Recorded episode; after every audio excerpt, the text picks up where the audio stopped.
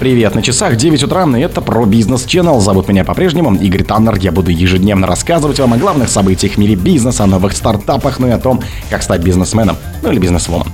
В России потеснила США в поставках сырья для крабовых палочек в Азию. Костин возглавит совет директоров ОСК. Глава Минэнерго допустил лицензирование экспорта нефтепродуктов. Юнипер заявила о готовности судиться за право продать активы в России. Компенсацию вредных выбросов оценили в 44% прибыли публичных компаний. Ханикин прекратит производство пивка «Амстел» в России. Спонсор подкаста «Глаз Бога». «Глаз Бога» — это самый подробный и удобный бот пробива людей, их соцсетей и автомобилей в Телеграме. Россия потеснила США в поставках сырья для крабовых палочек в Азию.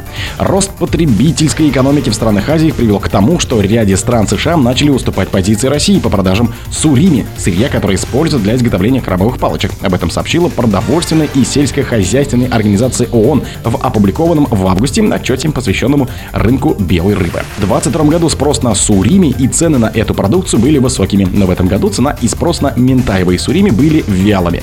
По данным ФАО, продажи сурими на европейском и азиатских рынках в первом квартале 2023 года упали почти на 10%, и маржа производителей стала меньше, но это логично.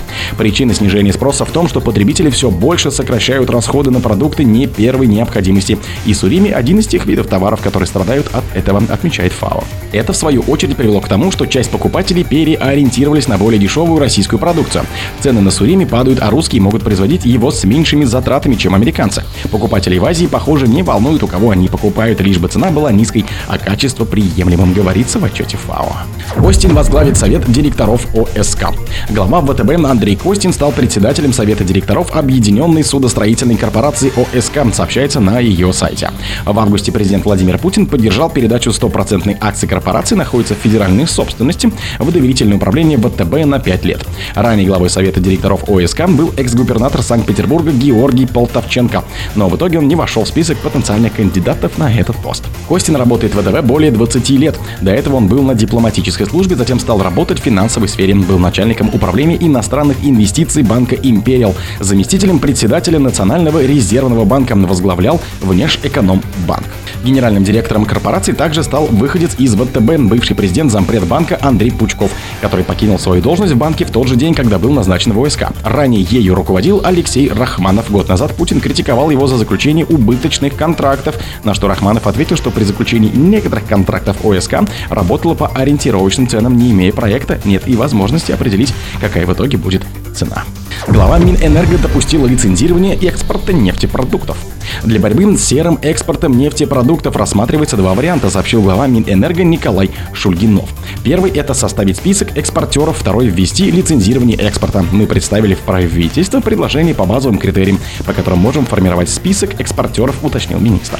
Ранее Интерфакс со ссылкой на источники сообщил, что вице-премьер Александр Новак поручил Министерству энергетики рассмотреть вопрос лицензирования экспорта нефтепродуктов. Совещание у Новака о ситуации на рынке нефтепродуктов прошло в июне. Вице-премьер поручил ФАС и Минэнерго к 3 августу определить дальнейшие меры по недопущению серого экспорта, при котором за пределы России вывозятся нефтепродукты, купленные на внутреннем рынке, из-за которой из бюджета страны заплачен топливный демпфер. Юнипер заявила о готовности судиться за право продать активы в России. Немецкая госкомпания Юнипер рассматривает все юридические варианты продажи своих активов в России, в том числе подачу исков против правительства страны. Об этом сообщает Роутер со ссылкой на представителя компании. В последние месяцы стало очевидно, что российское правительство не желает позволять определенным компаниям, включая Юнипер, распоряжаться своими инвестициями в России, сказал собеседник агентства. Юнипер рассматривает все варианты подачи судебных исков против действий России, добавил он.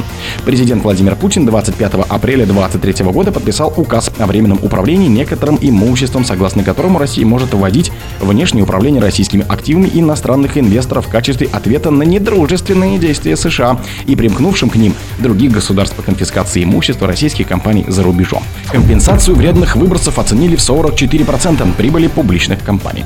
Размер ущерба, который наносят выбросы парниковых газов компаний в мире, эквивалентен примерно 44% операционной прибыли компаний следует из исследований Чикагского университета, передает Bloomberg.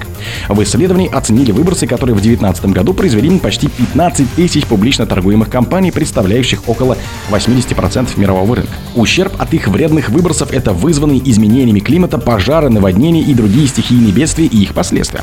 По мнению ученых, если бы компании компенсировали ущерб от своей деятельности, на они бы лишились почти половины прибыли. Для оценки ущерба авторы умножили выбросы СО2 компаний на социальную стоимость углерода – примерно 190 долларов за тонну СО2 определяется как денежная стоимость ущерба, связанная с выбросом дополнительной тонны СО2. Ничего не понятно, но очень интересно. Хайникин прекратит производить пиво Амстел в России. Голландская пивоваренная компания Heineken после продажи российского подразделения Arnest Group в течение полугода свернет производство в стране продукции, в том числе пивка под брендом Amstel, следует из сообщений компании.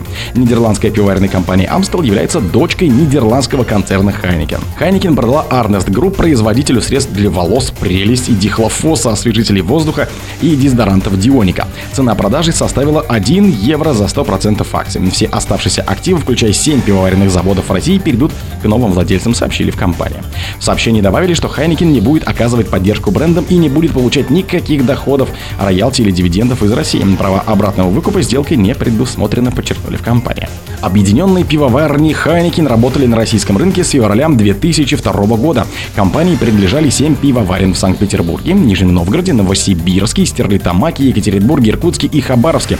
Российская группа производит и реализует пивко и безалкогольные напитки более 20 брендов, среди которых Доктор Дидин, Охота, Бочкарев и другие. О других событиях, но в это же время не пропустите. У микрофона был Игорь Таннер. Пока.